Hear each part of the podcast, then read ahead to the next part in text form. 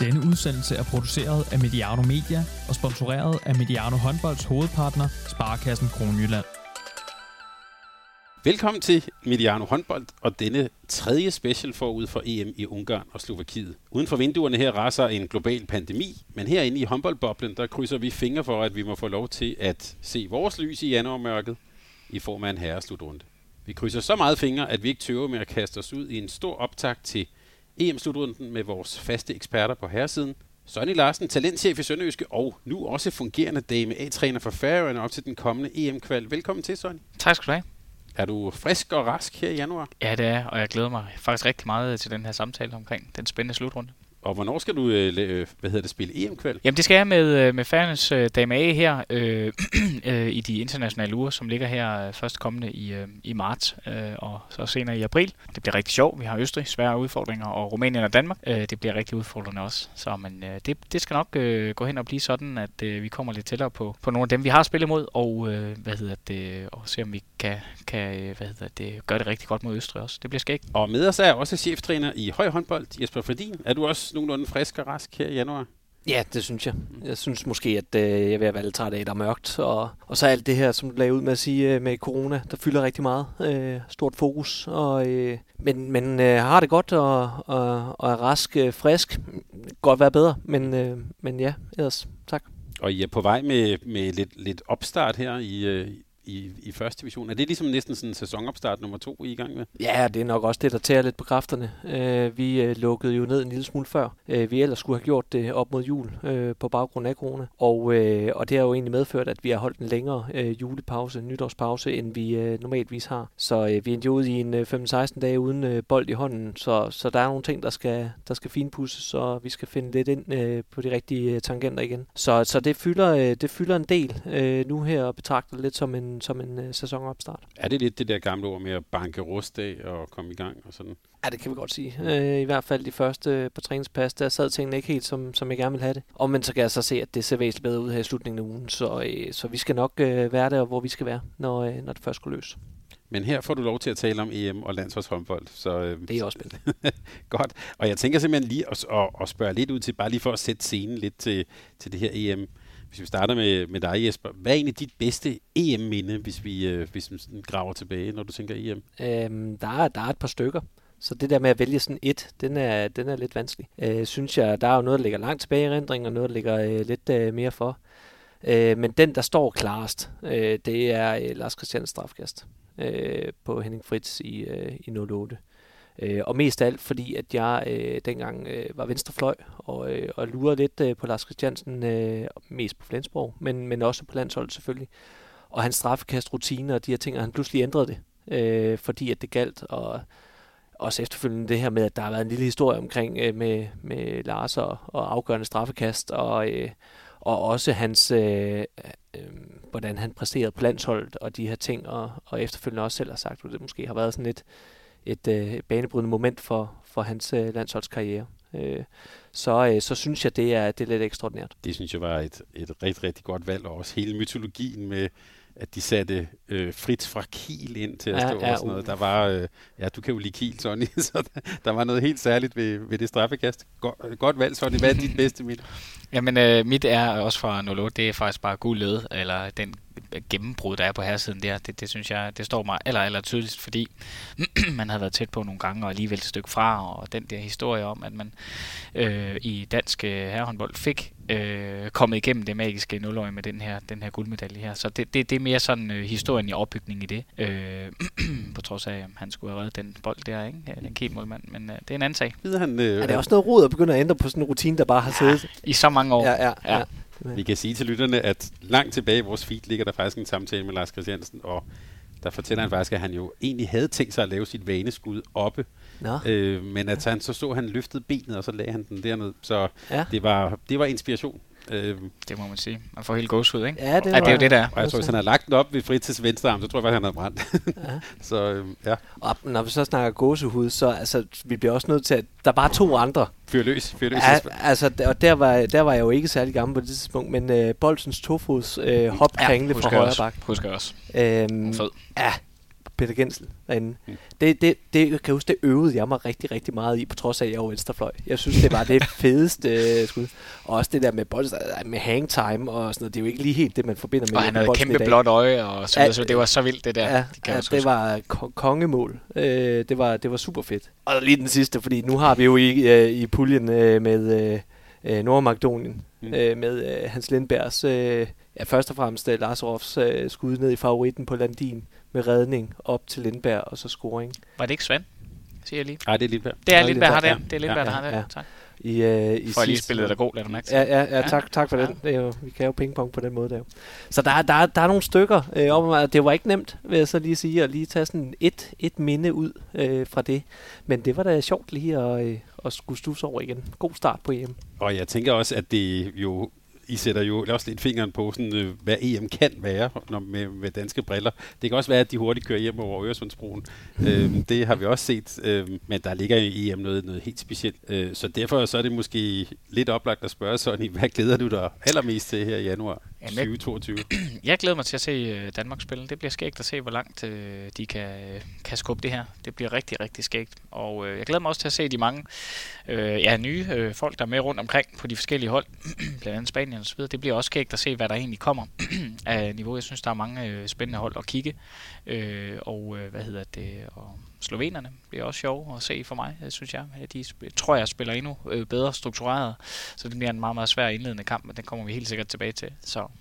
Mm. Ja, og Jesper, er der noget? Ja, øh, udover at vi skal møde H C Midtjylland og Grindsted med, med høj øh, elite, så, øh, så, så glæder jeg mig jo til lidt af det samme. Så det er jo, det er jo, det er jo super kedeligt, fordi det er også Spanien, jeg sådan har pinpointet på den, og Frankrig øh, i forhold til, øh, til øh, deres øh, skadessituation og covid-situation og alle de her øh, ting her.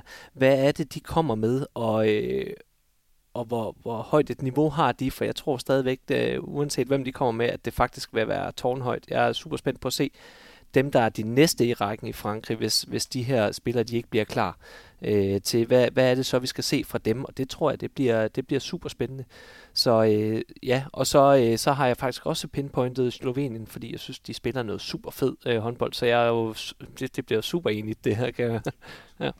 Ja, det bliver godt, og hvor vi ved V M og sådan talte om, at der måske var nogle lidt nemme kampe. Vi kan også bare sige, ved kvindernes V M her i december også meget mellemkampe. Så det, vi kigger på nu her, det bliver, der bliver ikke mange mellemkampe, og man skal have mange skærme i gang, hvis man vil også følge de hold, som I, øh, som I nævner her. Så øh, ja, der bliver action på, hvis man mangler lidt at kigge på her i, her i januar. Nå, det her sidste gang, vi mødtes, der øh, introducerede jeg en lille quiz, hvor Jesper leveret et episk comeback. Du var ovenkøbet på hjemmebane her. Og nu skal Sonny have lov at få en revanche. Det er fem spørgsmål denne gang. Sidste gang havde vi kun tre. Øh, og det handler om E M. Og vi gør sådan her, og nu er vi jo fair, så det er Sonny, der denne gang har serveretten på første, tredje og femte spørgsmål. Og jer, der lytter med, må gerne også tænke med undervejs. Er I klar på den, Jesper? Du ser helt bange ud. Jamen, det var fordi sidste gang, så handlede det jo meget om sønderjyske, så jeg tænker, om du har fået stedet Færøerne ind øh, under den her quiz. Altså.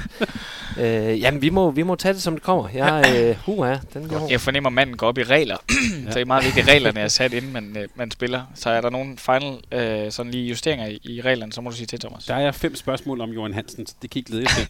Okay. øh, her kommer det første spørgsmål. Ved det første E M i nitten fireoghalvfems, vi er langt tilbage de her, der opnåede Danmark en flot fjerdeplads efter flotte præstationer, også i målet. Nu kommer jeg, du får lov at svare først. Hvad hed det danske målmandspar i fireoghalvfems? Og hvis du rammer bare en af de to, så, øhm, så giver det point. Ja, det synes jeg var et spændende spørgsmål. I fireoghalvfems... Måns Muggi, siger jeg. Det er nok lidt for, det er nok lidt for tidligt, vil jeg tro. Men øh, det kunne være det øh, ene bud. Og i fireoghalvfems... Du skal lidt længere frem, kan jeg så, godt så vil jeg, ja, tak. Så vil jeg sige... Og, kan jeg vide, om kan Peter Henriksen have været med der? Han kunne godt. Og Peter Nørklit, eller hvad hedder det, Nørklit selvfølgelig også. Måske kunne det også være et bud. Hvor mange ja. gange må man egentlig gætte? Kan jeg bare blive ved med at sige nogle målmænd? Altså, nu har du taget en af mine, ja. vil jeg så sige. Godt. Jeg siger, vi, vi, vi giver lige serven over til Jesper. Ja, det er ondt. Ja, mit, øh, det eneste bud, jeg lige øh, havde, det var Nørklit. Øh, øh, med på den øh, gang tidligere end det, der er sgu nok lige blevet en lille smule for ung øh, til at kunne følge med på den. Øh, jeg tror ikke helt, det er rigtigt, men, øh, men jeg gætter på Nørklit. Det er to gode bud, men I er... Nej, nej, nej, nej jeg har det. Michael Broen. Ja, det, det, der er vi lidt for, vi er i vi er i en periode mellem øh, Mogens Jeppesen og så videre. Og, og før, altså, øh, så kommer Henriksen, Nørklit og Broen og sådan nogle lidt senere. Så de to, I skulle have, I skulle have fanget, er, og jeg er med på, at det, der er noget maleren her, men øh, det her V M, E M fireoghalvfems synes jeg er ret sjovt, fordi det er lidt et glemt E M.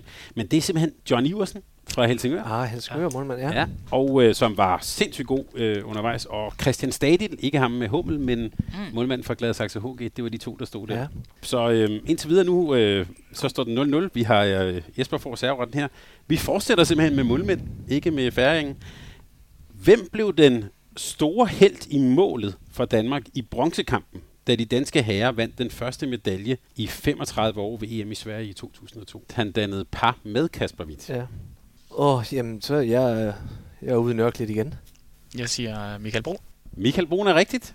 Ja. Øhm, og jo også med en vis aktualitet som, øh, som ja. hvad hedder det, målmandstræner her. Han stod ikke meget i turneringen, men da det galt i bronzekampen, der var han... Der stod han meget. Der stod han meget, og der stod han rigtig, rigtig godt. Stod han ikke efter femten eller sådan et eller andet, det må historikeren vide. Jo, jo. Øh, og resten af kampen. Og stod øh, ja, sindssygt godt mod, ja. Øh, ja, mod Island og sikrede Danmark øh, bronze der. Jeg kan, jeg kan røbe, at vi bevæger os lidt op i historien, bare roligt. Ja, tak. Her kommer, her kommer spørgsmål tre. Der er vi dog stadig i to tusind og to. Hvem slog Sverige i finalen i to tusind og to, da Sverige blev europamester for fire gange ud af fem mulige? Jeg tror, at det var, øh, var, var Spanien. Jesper? Det jeg kan sige, det ikke er helt rigtigt. Oh, for helvede, så var der en, en anden mulighed. To andre muligheder. Tre måske. Nu siger jeg bare noget, for lige at få fjenden lidt. Og jeg kan ikke svare Peter Nørklit her, vel? Nej. Nej. øhm. I to tusind og to for, he- for pokker. Tyskland? Det, Tyskland er fuldstændig rigtigt. Øhm, et, et Tyskland, som vi tabte til i semifinalen med Volker Serbe og så videre, ja. hele Kretschmer, hele den øh, generation der. Ja. Øhm. Det, det var lidt et gæt, vil jeg sige. Det, det, det, jeg skal ikke tage for meget på den. Det var lidt et... Øh. Men et rigtig, rigtig godt gæt. Man kan også sige, at vi har udlignet. Hvis man spørger tyskere, så vil de stadigvæk mene her tyve år efter, at det var der, de blev bortdømt til sidst øh, med, med svenskerne. Ja. Og det Heiner... Nej, nej, det var senere, han har bare kommet. men men øh, hvor der simpelthen løber en svensker igennem, øh, opgiver kastet og, og får forstyrret det og så videre. Øh, det var nok noget, der havde måske, apropos... Øh, Øh, hvad hedder de nye regler nok havde givet et rødt kort og et straffe nu, vil jeg tro. Øhm, okay. Så det var en anden tid dengang, men Sverige blev øh, europamester op i klubben. Så et et de her, vi har to spørgsmål tilbage nu, øh, og det er Jesper, der har den nu. Ved E M i to tusind og tolv er vi nu fremme ved. Der lykkedes det mirakuløst for Danmark at blive europamester efter to nederlag i den indledende runde. Hvem tabte Danmark til i den indledende runde? Altså de tabte to kampe, og den ene af de to øh, accepterer jeg. Hvis du kan en af de to. Det er et skud. Spanien. Ja, du, og så får, må du faktisk for godt få et bud mere. Kroatien. Ah, Sonny. Det er ja. godt at sidde i baghånd her, kan jeg. Ja, ja. ja. Også når du siger, nej. Der skal jeg ikke tage den. Udelukker lige land. Ja. ja. Kan vide, om det er i Serbien. Der, det var jo Serbien, det var. Der, der vender vi over Serbien til sidst. Man kan vide, om vi ikke også møder dem i indledende pulje. Øh, og faktisk, øh, du blinker lidt med øjnene der, Thomas, øh, i håbet om, så prøver jeg at fiske her, kan I ikke? Øh, at, det, at det måske var det ene af nederlagene. Øh, og så var der også noget, jeg, vil, jeg har noteret Island på min blog nu her, øh, og det er nok helt skævt. Men, øh, det, det kan jo så være tyve. ja. Ja. Men øh, Danmark tabte til øh, Polen, og så tabte de til hjemmeholdet Serbien. Øhm, Og der var så den sjove pointe, at de så jo mødte dem i finalen, ja. og ja. vandt over dem der. Så, øhm, jeg oplever det to mod en, der. Ja. Du piller dig bort dem. Øh, og vi kan også sige, jeg har i hvert fald en, en øh, jeg tænker meget Ungarn tyve toogtyve og Serbien tyve tolv. Jeg tror, det kan godt blive ja, sådan et... Øh, det kan blive noget af det samme. Øh, noget af det samme. Ja. Og nu har jeg så forberedt det sidste afgørende spørgsmål, som du har øh, for serveretten på, Sonny. Og det er det svære spørgsmål. Okay. Fordi... Øh, det her E M tyve toogtyve, der er der fem værtsbyer. Det er Slovakiet, det er Ungarn. Du skal nævne fire af de fem værtsbyer, hvor der bliver spillet håndbold her i januar. Og jeg sidder først og tænker Slovakiet her igennem, øh, og så bliver der meget stille. Jeg vil godt hjælpe jer begge to lidt at sige, at det er øh, store byer, og det er også øh, håndboldbyer, vi taler om. Men fem, eller fire. fire. Fire ud af fem. altså, mens, mens, mens du tænker videre, Sonny, så øh, jeg tror ikke engang, jeg vil kunne ringe til en ven på den der. Jo, jo, direkte linje til Bøjsen måske. Mm. Det er et bedst bud. Det tror jeg. Det er et bedst bud for noget. Ring Rasmus Bøjsen ind i den her. Skal vi have et frisk bud? Et friskt? Har jeg strammet den lidt her? Det, det, her? det, ja, det vil sige. Har du et andet Også spørgsmål måske? Med, det kunne være noget med, hvem der har vundet mest øh, metal eller et eller andet. Den er selvfølgelig nem, fordi det er svært, men øh, så nogle andre medaljer eller et eller andet. Det er, du har sådan et historisk spørgsmål. Ja. Altså mere end sådan et geografispørgsmål. Jamen. Du plejer jo at kunne sådan noget der. Men vi kan også bare sige, at den blev uafgjort, og så kommer vi hurtigt videre herfra. Altså. Men vi kan godt lave en lille, en lille finale. Altså, jeg vil godt lige sige, at de lande, de, jo... de byer, der taler om, det er Bratislava, Slovakiet, ja. og, og Kosice. Øhm, og så er det, der, være, der må være noget Budapest i ja, os. Selvfølgelig, altså, selvfølgelig, selvfølgelig er der det. Og så skal vi have to håndboldbyer. Sækket. Sækket, ja, ja. Selvfølgelig. Ja. Og deres flotte arena. Ja. Og øh, Debrecen, hvor Danmark skal spille. Det er selvfølgelig rigtigt. Ja, så det var de... Øh... Det går jeg så ja, lidt ja. op i, helt ærligt. Det der, det går jeg så lidt op i som, som noget. Jeg ja. elsker hallerne, og de er flotte. Ja, det ja. går jeg, synes jeg er mega spændende. Men byerne... Jeg kan godt lide at komme ud og se byerne. Det synes jeg er mega spændende. Men, men hvilken værtsby og by og så videre, så videre. Ligegyldigt. Jeg er lidt ked af, at der faktisk ikke er tre ud af dem. Øh, fordi når vi sådan lige øh, ramser lidt op, så bliver det sådan lidt mere Norge-agtigt. Mm. Og selvfølgelig ja. er Budapest der, der er en af dem. Og, og sikkert den måde, man har kaldt, ikke? Jo, en håndboldby. Men, så, og, men de vil bare ikke ud af fire ud af fem. Altså, det er bare den, hvor jeg tænker, jeg kunne ikke komme videre. Nej, nej, jeg tror også, jeg øh, black out lidt på den. Det var, det var sjovt, Thomas. Øh, fed det, quiz. Det er godt. Tak skal I have, vi, vi, vi skal ja, have du har, du har sådan noget med medalje, har du ja, sådan noget? Jo, men altså, jamen, det har jeg faktisk, men den, den fik Rasmus Bøjsen, men den tror jeg ikke, jeg har hørt. Så den kan vi godt tage. Lytterne her har sikkert hørt det. Så vi kan, vi kan jo bare spørge, hvem har vundet, nu sagde metal, så det får du lov til at spørge. Hvem har vundet flest medaljer ved E M nogensinde? Samlet nogensinde? Ja, altså, ja, guld, sølv og bronze. Jeg tror, det er helt naturlige. Jeg, jeg, jeg står mellem tre, og jeg går med øh, Spanien. Øh, så er der svenskerne og franskmændene tilbage, ja, øh, som kunne være, kunne være de muligheder, tænker jeg umiddelbart. Øh, for så mange medaljer har Danmark ikke. Kroaterne har også en del, de har trods alt været en del, øh, øh, hvad hedder det, bronzekampe også, som de oftest har været i. Øh, men du sagde jo Spanien, ikke sandt? Så står jo mit valg mellem svenskerne eller franskmændene, og jeg tror faktisk, det er svenskerne, fordi de har været der flest gange. Sverige har vundet fem, fire af guld. Men Spanien er fuldstændig rigtigt. Med et hav af bronzemedaljer. Øh, de har nemlig, øh, de har nemlig også fra starten af vundet, de har hele otte medaljer, og er jo dobbelte regerende europamester, så hvis vi skal lede efter et rigtigt E M-hold, så er det faktisk Spanien. Der er hermed udlignet, og det, er jo en, øh, det var der ikke helt regnet med, så det vi gør, det er, at øh, jeg, jeg, jeg, jeg tænker på et spørgsmål, som vi lige laver som finale her til... Jeg, jeg tager fint et point på den her. Altså, det, ja, det vil jeg også sige. Godt, men jeg vil bare sige tak for indsatsen, ja, øh, ja, og, og øh, vi kan prøve, vi kan, vi kan lige prøve. Den, jeg er med på, at den med alle byerne, den var måske lige, øh, lige til den svære side. Nå, nu skal vi i gang med at tale om E M, øh, og sådan nogle udsendelser som denne her, den er bragt i samarbejde med vores partner Sparkassen Kronjylland, og dem får vi lige en lille besked fra her.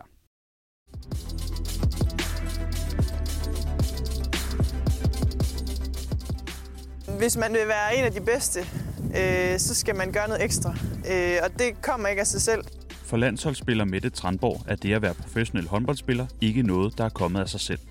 Det er både talent og hårdt arbejde i, og ikke mindst uden for hallen. I Sparekassen Kronjylland har vi for tredje år i træk Danmarks mest tilfredse kunder. Det kommer af at tage sig tid. Tiden vi investerer gør forskellen.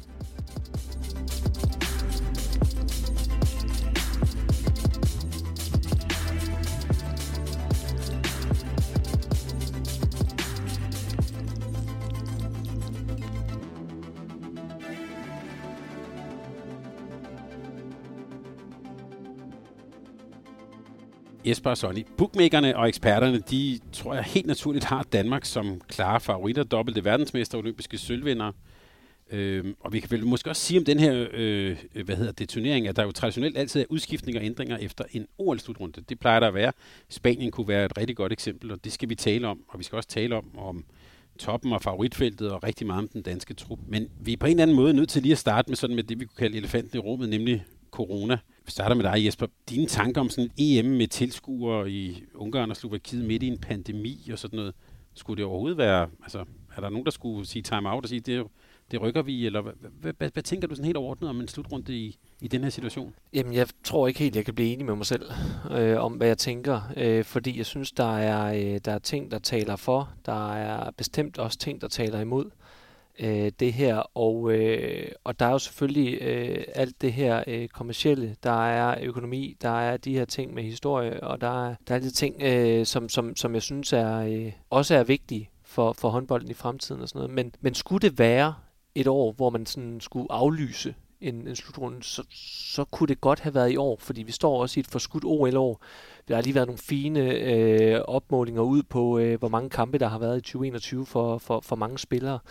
Og, øh, og lige på baggrund af det, hvor der i forvejen øh, raserer så meget smitte, som der gør, vi aner jo ikke øh, hoved og hale om, hvordan det kommer til at gå øh, undervejs i slutrunden, så, så skulle det nok have været nu, hvis det var. Og jeg kan ikke helt blive enig med mig selv om, om jeg synes, at at den skulle afvikles eller ikke skal afvikles. Hvad tænker du, Sonny? Er du... Jeg synes, at man skulle have spillet det. Øh, og, og også fordi, at øh, de bevæger sig til dagligt på et niveau, hvor de tester rigtig hyppigt. Og jeg ved godt, der har været noget smidt i den danske herliga og udenlandske liga, det er jeg godt med på. Øh, men de må ud fra de, øh, den viden, jeg har i hvert fald med, at øh, de er typisk lidt yngre, og dermed ikke så stor risiko øh, for, at øh, der skulle ske noget alvorligt. Så vil jeg sige, at håndboldspillerne godt kunne gennemføre det. Og det, jeg vil være mest bekymret for i den sammenhæng, det handler om tilskuerne, øh, som også er vigtige. Mm. Hvor jo, at der er en bred publikums øh, op over en bred kamp i aldersspænd, og det er jo en helt anden faktor, men jeg er altså ikke den store corona-ekspert, så det ved jeg ikke skide meget om, men jeg synes i hvert fald, det skulle være gennemført, fordi det er, som du sagde, det er lyset i mørket, januarmørket, for mange øh, at se frem til noget, der samler bag skærmen, så på den øh, baggrund øh, har man jo øh, alt muligt øh, at glæde sig til her i øh, januar, det synes jeg virkelig. Man har jo set gennemført turneringer gennemført før også, hvor der er fin kontrol på corona. Øh, vi så et dansk øh, kvinde øh, slutrunde, øh, hvor det gik med, med, med rigtig stor succes, så vidt jeg forstår, øh, i forhold til corona. Så det tænker jeg også kan lade sig gøre her. Ja, der var, i Spanien var der tilskuere med mundbind. Man kan bare sige, at en forskel kunne være her, det er tæt på Balkan, mange Balkanhold. Ja. Øh, altså, der kommer til at være knald på. Ja, det, og måden, som tilskuerne ser håndbold på, mm. øh, det er jo ikke helt, som vi måske oplever det i Danmark, hvor, hvor man sidder øh, ned og, øh, og klapper i hænderne, og så er der måske lige et fanhjørne her. Her er det jo hele hallen, der, der, der nærmest syder og koger, og det er nogle steder af med t-shirten, og, øh, og, og man står og hopper og danser og krammer hinanden øh, for fuld drøn. Så, så, så jeg, jeg synes, der er lidt i det. Altså, det synes jeg klart. Og skulle man så afholde en uh, slutrunde uden uh, tilskuer, så, så er det ikke helt det samme. Altså, det har vi også lige set på nogle af de uh, kampe, der har været i den hjemlige række nu her. Det er ikke det samme produkt. Det er det ikke. Så det, ja, der er for imod. Man må have respekt for, at det er en anden kultur, og de gør det på deres måde, og det er dem, der afvikler, det er dem, der arrangerer, så det er deres valg, hvordan de håndterer den øh, hvad hedder det, pandemi. Det må man altid lige have respekt for, og den, også den fankultur, der er, er fuldstændig mm. anderledes. Og det, det synes jeg, det har jeg respekt for, at de gør det på deres måde. Øh, havde jeg selv et landshold, ville jeg tage mine forholdsregler omkring det her øh, øh, sammen med spillerne. Men det er jo, det er jo en helt anden case, øh, synes jeg. Ja, det er jo fantastisk kultur. Også, altså, den, øh, jeg glæder mig helt vildt mm. til, at, til at skulle se øh, Ungarn på hjemmebane. Med, med deres tilskuer i ryggen og, og, og de her ting her. Men om det er den rigtige beslutning, det, det ved jeg ikke. Altså, med, man kan jo... Ja, det, det, nu må vi se. men, men jeg tænker også, normalt i sådan en optakt, som vi sidder og laver her, så, og det vil jeg jo også spørge jer om, men så taler vi jo om holdene, og hvordan står de over for hinanden og sådan noget. Men det kan være alt det der, vi prøver at være lidt rationelle og kloge på, det kan vi sådan set bare smide med badevandet i morgen, fordi så sker der et eller andet. Ja, jamen altså, det er fuldstændig. Altså, vi aner ikke øh, noget som helst omkring, hvordan det her det kommer til at øh, forløbe sig. Øh, også øh, på, på, det, på det rent sportslige øh, holdene undervejs. Det kan jo ændre sig fuldstændig fra øh, den ene kamp til den anden i, øh, i trupperne. Og, øh, og det er, det, jeg bryder mig ikke rigtig om det. Jeg kan godt lide sådan at, at kunne dykke ned i tingene og være lidt forberedt på nogle ting og sådan noget. Her, her er det fuldstændig kast, kast alle tingene op i luften, og så må vi se, hvor, hvordan det rammer ned. Øh. Det, det, er, det, det er lidt uvandt for mig. Men det er vel ikke meget anderledes end sidste gang, eller sidste gang igen. Øh, det er det vel ikke. Det er vel de samme forhold, man står under, som man står under i en V M-slutrunde i Egypten, hvor der jo også øh, var masser af corona, øh, og øh, de øh, havde rimelig god kontrol øh, på noget af det. Så griner man lidt. Men på den anden side havde de ikke helt kontrol. Men faktum er jo, at det minder vel meget godt. Jeg ved ikke, om forholdene faktuelt er de samme, men principperne og udgangspunktet er nogenlunde det samme. Corona er der, og vi spiller stadig håndbold. Kan man sige, i sidste ende, så, så viste det sig faktisk også at blive meget seværdigt, både ved O L og, og, og også ved V M. Det må man sige. Okay. Det kan vi håbe på, og jeg håber også, der kommer lidt knald i hallerne. Det, det, det håber jeg også. Lidt. Det håber jeg også ikke, for det. Det er ikke det. Men bare lige sådan helt, nu, nu sagde I, at I glæder jer til at se blandt andet Frankrig og... Øh, Og, og, og Spanien, øh, og de måske havde meget stort, øh, stort niveau. Hvordan ser I sådan helt overordnet, hvis vi starter med dig, Jesper, efter O L og sådan, hvordan ser verdenstoppen ud for dig her? Hvem er det sådan, der vi kunne kalde nogle af favoritterne, eller dem, som som måske går ind til den her slutrunde med, med en eller anden form for favoritværdighed? Jamen altså, øh, verdenstoppen ser stærk ud. Synes jeg virkelig, virkelig stærk ud. Øhm, og øh, efter at øh, Frankrig jo øh, igen viste tænder, øh, efter et par, et par halvsløjere, synes jeg faktisk, øh, vi var ude i, hvor det begyndte at se en skidt ud, så viste de for alvor tænder igen. Øh, og, øh, og, og synes jeg jo, øh, med en normal øh, trup, jo er et øh, vanvittigt stærkt hold, og øh, vi har jo talt om dem så mange gange. Danmark, jeg har aldrig set et bedre dansk hold, altså de er fantastisk gode, altså vi kan heller ikke komme ud, om vi kommer til at snakke meget om Danmark, øh, jeg gør i hvert fald, øh, hvor, øh, hvor, hvor, hvor dygtige de er, øh, og vi kan ikke undgå at, altså det her med favoritværdigheden, som det ser ud nu, altså det, og det er jo det hele tiden, som det ser ud nu. Øh, jeg synes, øh, Sverige har været der i noget tid, øh, øh, og, og Norge jo også, øh, det her med lige, lige sub efter øh, de her øh, Danmark, Frankrig og, og, og Spanien, øh, synes jeg. Og så Ungarn på hjemmebane, den bliver også øh, vild. Måske også Slovenien sniger sig med videre lidt øh, op lige også i mellemlaget, men, men alligevel sådan lige under. Lige under. Ja, det har sådan altid været sådan lige øh, ja. næsten. Og jeg har altid været men, lidt skuffet faktisk, når jeg glæder mig til at... Ja, men nu har de også haft lidt længere tid sammen med, med Brandnes, øh, tror jeg egentlig. Det kan godt gøre en lille forskel, sådan at man har lidt længere tid, fordi det ved vi, det har vi set masser af gange. Kontinuitet gør bare øh, meget, at der er sammenhæng i tingene. Det er nogenlunde de samme systemer, som man ikke møder ind øh, på en helt øh, tom øh, taktiktavle. Øh, det er fantastisk rart. Det hører man også det danske hold øh, udtryk rigtig ofte. Vi ved ligesom, hvad vi skal. Vi har basen. Jeg hørte podcasten omkring Kronborg. Jamen, der er nogle basale ting, vi kører alle øh, til hver gang. Øh, det er fint, det holder vi fast i. Og så er nogle ting, vi justerer lidt på hver gang også. Og det tror jeg bare, øh, ja, det ved jeg også erfaringsmæssigt, det er rart, at man har noget at, at køre efter. De skakternede Kroatien har jo spillet egentlig øh, altså forfærdeligt slutrunde nede i, ned i, øh, i, i Egypten, men spoler vi tilbage til sidste E M, der var de altså i finalen, og ja, vi var alle sammen klappet i vores hænder over ja. at se Dunjak og sådan noget. Ja, nu, som jo nu åbenbart er smittet. Ja, og det, er jo, og det er jo lidt den, og det er jo derfor, jeg ikke lige nævner dem med, fordi det forlyder så, at, at Dunjak og, øh, og Lukas Sendrić åbenbart ikke er med. Altså, og, og hvis de ikke er med, så er det noget helt, helt, helt andet. Altså, jeg synes jo, det er to øh, fantastiske spillere, altså på hver deres måde også. Og de tænker, det det så tror jeg bare slet ikke øh, på Kroatien, hvis de to ikke er med. Og de har også øh, både Igor Karadzic og Stefancic ude, hvis ja. jeg har læst det rigtigt. Ja, og, og Karadzic sådan den, den, den næste sådan, ja. styrmand så, ikke? Altså, mm. øh, au. Det, altså, tænk sig, hvis det var Danmark, ikke? Men af alle de hold, I har nævnt her, og hvis vi lige, der findes jo frygtelig lange skadeslister og opdateringer og sådan noget, sådan som jeg har læst det, så er det vel nærmest Danmark og Sverige, der er sluppet nådigst, hvis vi ser i forhold til sådan de seneste slutrunder. Ja, enig, enig. I forhold til skader og corona. Ja, ja, enig. Ja, så faktisk Slovenien også. Og ja. så har jeg, synes jeg heller ikke rigtig, jeg har hørt, øh, skulle, skulle have noget sådan videre. Øh, så kan det være, at øh, der bare bliver, ja, at det ikke bliver meldt offentligt ud, eller, eller et eller andet. Men, øh, men ja, altså det, og det piller da også klart ved favoritværdigheden. Det, det synes jeg da. Og øh, så kan vi sige, at Nikolaj Karabatic, han skal nok komme tilbage. Det er jo ikke ham, der fik corona, men corona, der fik Karabatic, som jeg så, øh, så, øh, så det glæder vi os til at se. Og I har også sat lidt ord på, jeg kan sige, at jeg glæder mig altid til at se Belarus. Øh, jeg håber, de kommer hver gang, og det gør de nok ikke, men, øh, men der er et eller andet meget fedt ved dem. Jeg kunne, før vi lige begynder også at kigge lidt på det danske hold og, og sætte lidt ord på dem, så, øh, så kunne jeg godt tænke mig sådan lige jeres, jeres tanker om det her med øh, overhovedet at spille E M. Fordi man, i hvert fald førhen talte man jo altid om, at E M er den hårdeste turnering at vinde.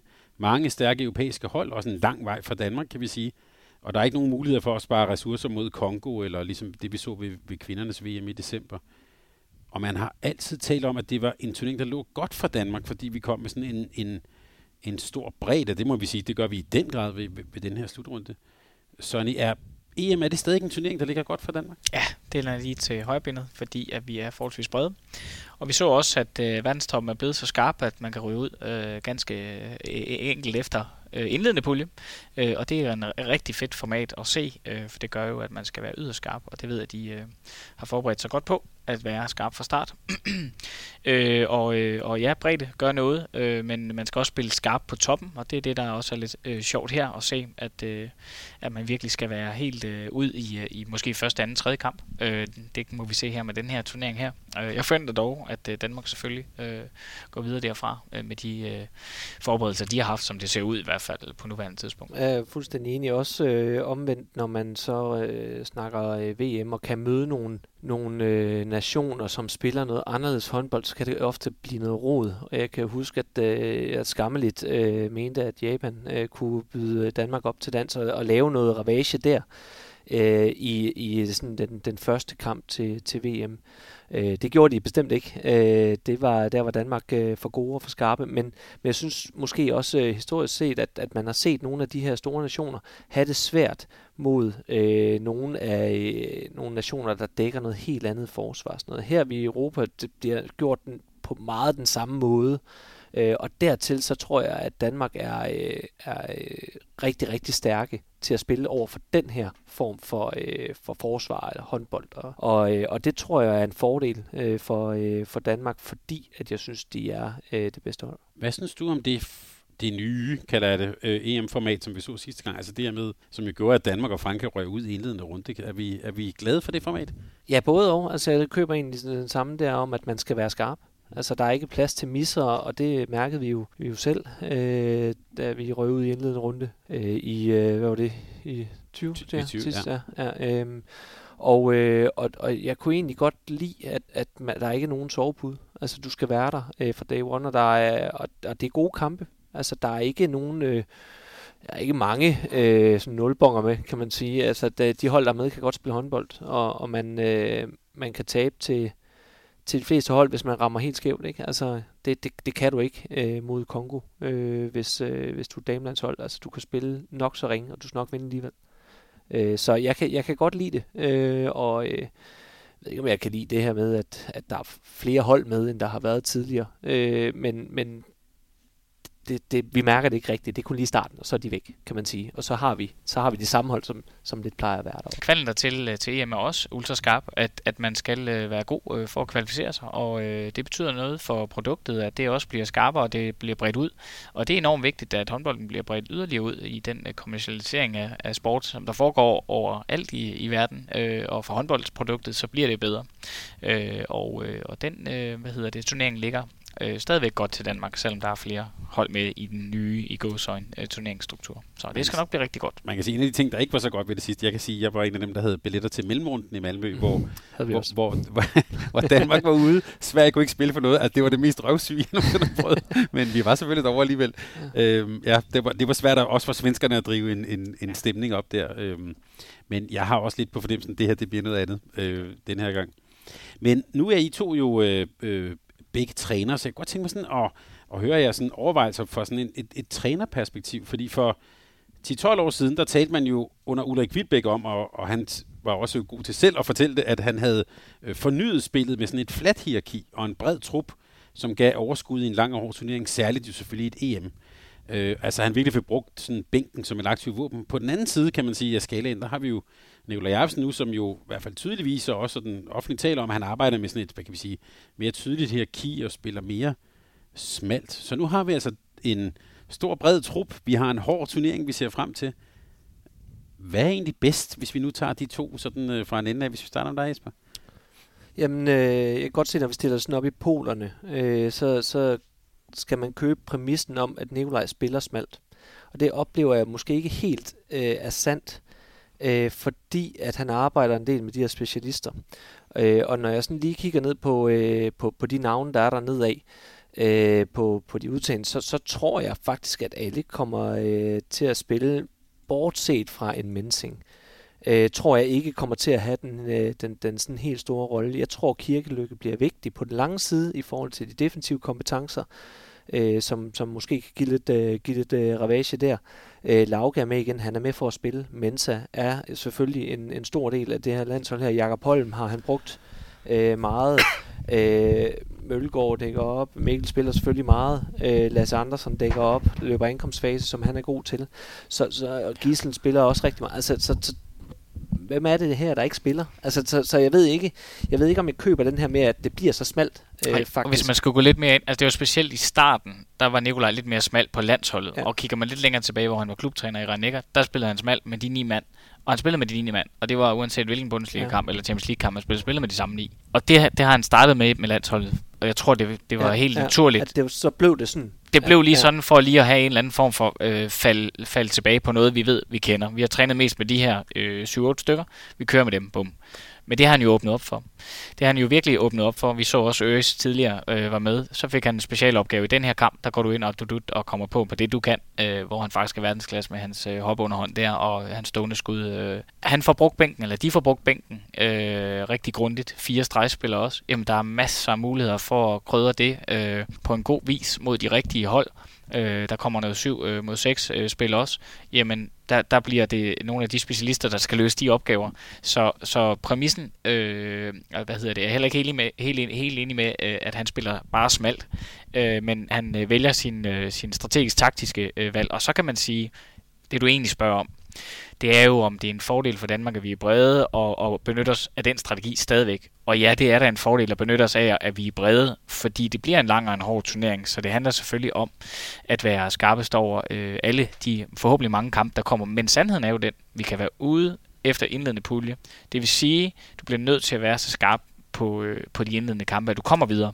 Og når det så er, vi foran, hvis vi kommer det, det forventer jeg mod Montenegro med fem seks mål forhåbentlig, jamen så kan det være, at man kan tillade sig lige at give det sidste. Det kan også være, at man bare starter den næste kamp med de, de andre, som man har på sit holdkort, som jeg tror, han vil benytte sig af. Altså han vil ikke skifte i kampen, han vil benytte sig af den anden øh, strategiske øh, måde at bruge sin bænk på, nemlig at man bare tager nogle andre opgaver til den kamp nummer to og kamp nummer tre. Mikkel Hansen spiller selvfølgelig alle kampe. Lauge gør nok også, Landin og så videre. Vi kunne nævne dem. Øh, de giver næsten sig selv, men så vil der være nogle specielle opgaver til, til de respektive kampe, som han vil benytte sig af. Og det er jo mega interessant for det danske. Og nu snakker jeg bare derude, jeg kan mærke, fordi det er et mega spændende område, det her strategisk, hvordan man griber sådan noget an. Mega, mega spændende, synes jeg. Ja, fordi Ulrik var jo sådan lidt mere over i sådan en form for rotationsprincip. Altså, og, det, og det var næsten ligegyldigt, hvor godt man spillede. Og, og her er jeg ikke i tvivl om, at Nikolaj spiller med dem, der er bedst. Altså han spiller med dem, han tror på, der, der, der er bedst der, og, så, øh, og har tiltro til. Så hvis han tror, at der er nogen, der kan løse den øh, opgave, de bliver stillet af dem, så, så, så kan han sagtens skifte, tror jeg. Og der er også mange her, der kan løse øh, toveje og, og, og de her ting her. Så, så jeg tror ikke, vi, vi, altså vi, det, vi skal ikke tale over til, at det bliver sådan en øh, rotationsleg, øh, hvor, øh, hvor alle skal have, have det overspillet, fordi de skal være varme, turneringen gennem, den er lang. Nej, vi spiller med dem, man tror, der kan vinde. Øh, men, men det kan jo også godt være øh, med en øh, Jakob Holm, der øh, tager nogle øh, særlige opgaver, fordi at der måske er mere på duellerne. Øh, det kunne øh, være øh, Lasse Andersen i nogle minutter, fordi man skulle have øh, noget skud, og Mikkel måske skulle have en pause, eller et eller andet. Mensing måske med specialrolle der. Men det skal ikke være fordi, at de skal have spilletid. Det skal, det skal være fordi, at de kan løse den rolle, de bliver stillet. Og det, det, tror, jeg, øh, det tror jeg, vi får se øh, i et eller andet omfang med de her specialroller. Meget konkret kunne man jo sige, jeg hørte optakten også med Kronborg, og det de i hvert fald har snakket om, det var den fem et, som Montenegro også kommer med øh, forventet, som voldt øh, Danmark øh, problemer, dengang de spillede den E M-kval øh, sidst, øh, hvor de taber dernede øh, med et mål. Øh, Kronborg beskrev det som en rædderlig kamp, eller hvordan der var ledet, så nu øh, kan så fint kan, kan male det. Øh, de scorer faktisk rigtig mange mål, men, men de har nok mere problemer defensivt. Det er en anden historie. Øh, men i virkeligheden, så kommer der nok nogle meget konkret Jakob Holm-opgaver på nogle dueller der, sådan tror jeg, han faktisk fik det fremlagt. Så man kunne godt forestille sig, at Jakob Holm får en, får en opgave, speciel øh, rolle der i forhold til at vinde de dueller mod, øh, mod øh, hvad hedder det, Montenegros øh, fem et, øh, hvor at, øh, jeg mener, vi har Vujovic øh, fremme øh, der. Men Jesper, er det lidt den der, nu sagde jeg spille smalt, det er vel i virkeligheden måske lidt sådan en skrøne fra, tilbage fra V M i nitten? Altså, det var noget, man talte om meget der. Ja, det tror, det tror jeg lidt, det, det er. Det hænger lidt ved, at så har fået prædikat, man spiller og spiller smalt øh, der. Og, og hvad der sådan er det rigtige at gøre, det jeg synes jo, der har været fin succes med øh, langt af vejen, hvis vi tager tyve tyve ud, øh, med, med måden øh, Nikolaj og Henrik gør det på. Øh, så jeg, jeg, jeg tror, det er meget fornuftigt omkring øh, at få folk til at løse forskellige roller, og særligt hvis man kan øh, rent sådan strategisk og lidt på koncept og skrue lidt i forhold, hvad er det for et værktøj, vi skal bruge i kassen i dag for at slå dem her. Kan vi bruge det her værktøj, så er det måske værd at foretrække, at vi bruger ham, fordi at vi ikke skal makse Gidsel ud hver gang, øh, eksempelvis, så han, øh, så han står til slut og ikke kan. Øh, det, det, der tror jeg aldrig, vi kommer til at stå, men... men øh, Han kan, han kan sgu fortsætte, øh, kan han. Men, øh, men forstå mig ret, at, øh, at så kan man derimellem måske vælge lidt ud fra de værktøjer, man har øh, i, i konceptet. Og der tror jeg, at som også nævnte før med Jakob Holm, øh, kunne løse en rolle. Og det kunne også være, hvis der er nogen, der ikke er flat, se om vi kan få Kirkeløkke lidt på, på skuddet og, og sådan nogle ting øh, der. Så, så ja, altså hvordan man lige gør det nu. Jeg har ikke været øh, træner for et landshold, der er til en slutrunde, og på den måde. Øh, så, så måden, jeg tænker øh, håndbold på, er jo, er jo et langt større øh, perspektiv på sæsonbasis. Øh, så, øh, og hvordan man bygger det op der. Øh, men jeg har da mine tanker omkring det. Øh, og jeg tror, de her, det er jo topatleter. Og jeg er med på, at øh, det bliver også hårdere at spille håndboldkampe, øh, end det har været tidligere. Men de er jo, øh, de er jo vant til at spille øh, meget og tæt pakket Champions League, ofte kampe, øh, store roller. Så, øh, så jeg tænker da godt, de kan holde til det. Og, og den anden faktor omkring det, som, som jo, jeg mener der, hvor Ulrik, han, øh, altså Ulrik Wilbek, øh, undskyld, øh, var, var landstræner. Jeg mener, man havde et format også, hvor kampene lå lidt anderledes, end de gør nu. Mm-hmm. Hvor de nemlig spillede, altså dag om dag, så de spillede både øh, onsdag og torsdag. Ja. Og der giver det jo en helt anden mening at, at stille med to forskellige hold, eller at skifte ud. Øh, undervejs i kampene, hvis man ser, oh, han er træt nu, han skal have pausen, bum, øh, så, så er det selvfølgelig en helt anden, hvor nu er der en, en dag imellem, ikke også? Så det vil sige, det er jo et andet format, og, og, øh, og betyder, at der er bedre forberedelsestid til, til den givende kamp, øh, restitutionsmæssigt også, øh, fordi det er ingen tvivl om, der om dag kamp, den er, den er hård, hårdere, fordi at man jo er, er, har brugt øh, en del af den øh, energi, øh, man skal have øh, fra musklerne ind. Det kan man næsten ikke nå at tanke op, eller det kan man ikke. Så det giver sig selv, at det er en fordel der at spille øh, mere ala Ulrik Wilbek, som øh, kørte efter en eller anden form for rotation. Vi får at se noget, ikke rotation, men vi får at se noget, en, en, en, en, en bred dansk trup, der bliver anvendt, øh, også strategisk. Øh.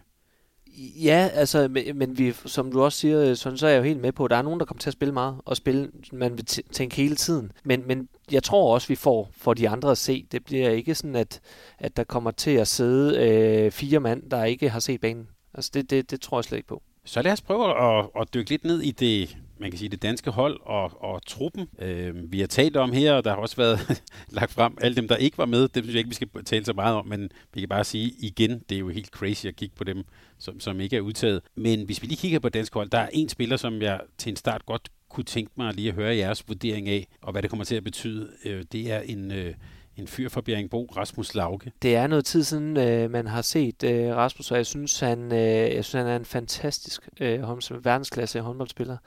Øh, og, øh, og det giver jo øh, lige pludselig en masse nye muligheder for, øh, for, for Danmark og en måde at spille, øh, spille øh, håndbold på. Han er tovejs øh, spiller, øh, hvis vi sådan lige tager øh, over til øh, eksempelvis i stedet for Morten Olsen, så, så, så kan man bruge Rasmus på en anden måde. Øh, meget direkte på duellerne, har skuddet. Øh, han, altså, jeg, jeg er meget, meget spændt på at se, hvilken forfatning han er i, og jeg må nok øh, indrømme, at jeg har rigtig høje forventninger øh, til ham, fordi at det kan jeg ikke lade være med at have, og, og jeg kan nok ikke undgå at blive skuffet. Øh, men jeg synes, han er øh, en fantastisk spiller, og jeg glæder mig helt sindssygt til at have ham med igen. Jeg så ham mod øh, øh, Flensborg øh, for, for West Brom her i Champions League, øh, var nede at se øh, i Flensborg. En fed oplevelse. Øh, han udgik desværre med skade, øh, også der.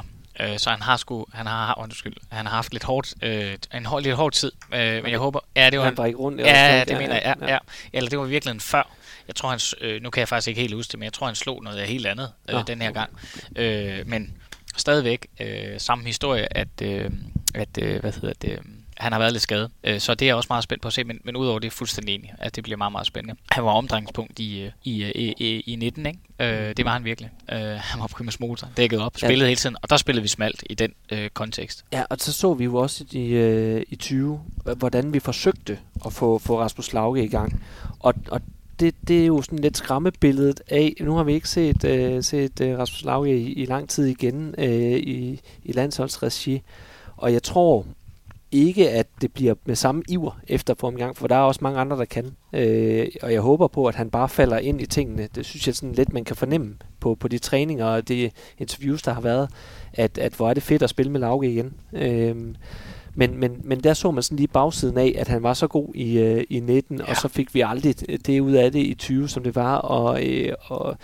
øh, Nikolaj Jacobsen og, øh, og Henrik Kronborg har også efterfølgende været ude at tale lidt omkring øh, det her med, at, at de gik jo med dem, de, de, de troede på, øh, og, øh, og sådan er det jo, når man har kort tid altså øh, i, i sine forberedelser, øh, og jeg synes også, de sådan lidt fejlagtigt skulle stå på mål over for deres beslutninger og, og sådan noget.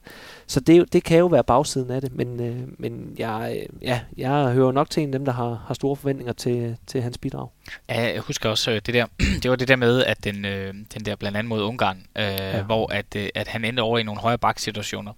Dem fik han ikke løst. Altså, de var simpelthen for stærke, så han kunne ikke lige vinde den duel, han ja. måske plejede, og han modtog den lidt for langt væk, så man mistede fart. Der kom ikke rytme på noget tidspunkt. Ja, de mødte ham lidt højere. Ja, og, præcis. Og, ja, der var ingen tegning på tingene. Nej, lige nok, det ikke også. Så det vil sige, det var virkelig svært at spille angreb.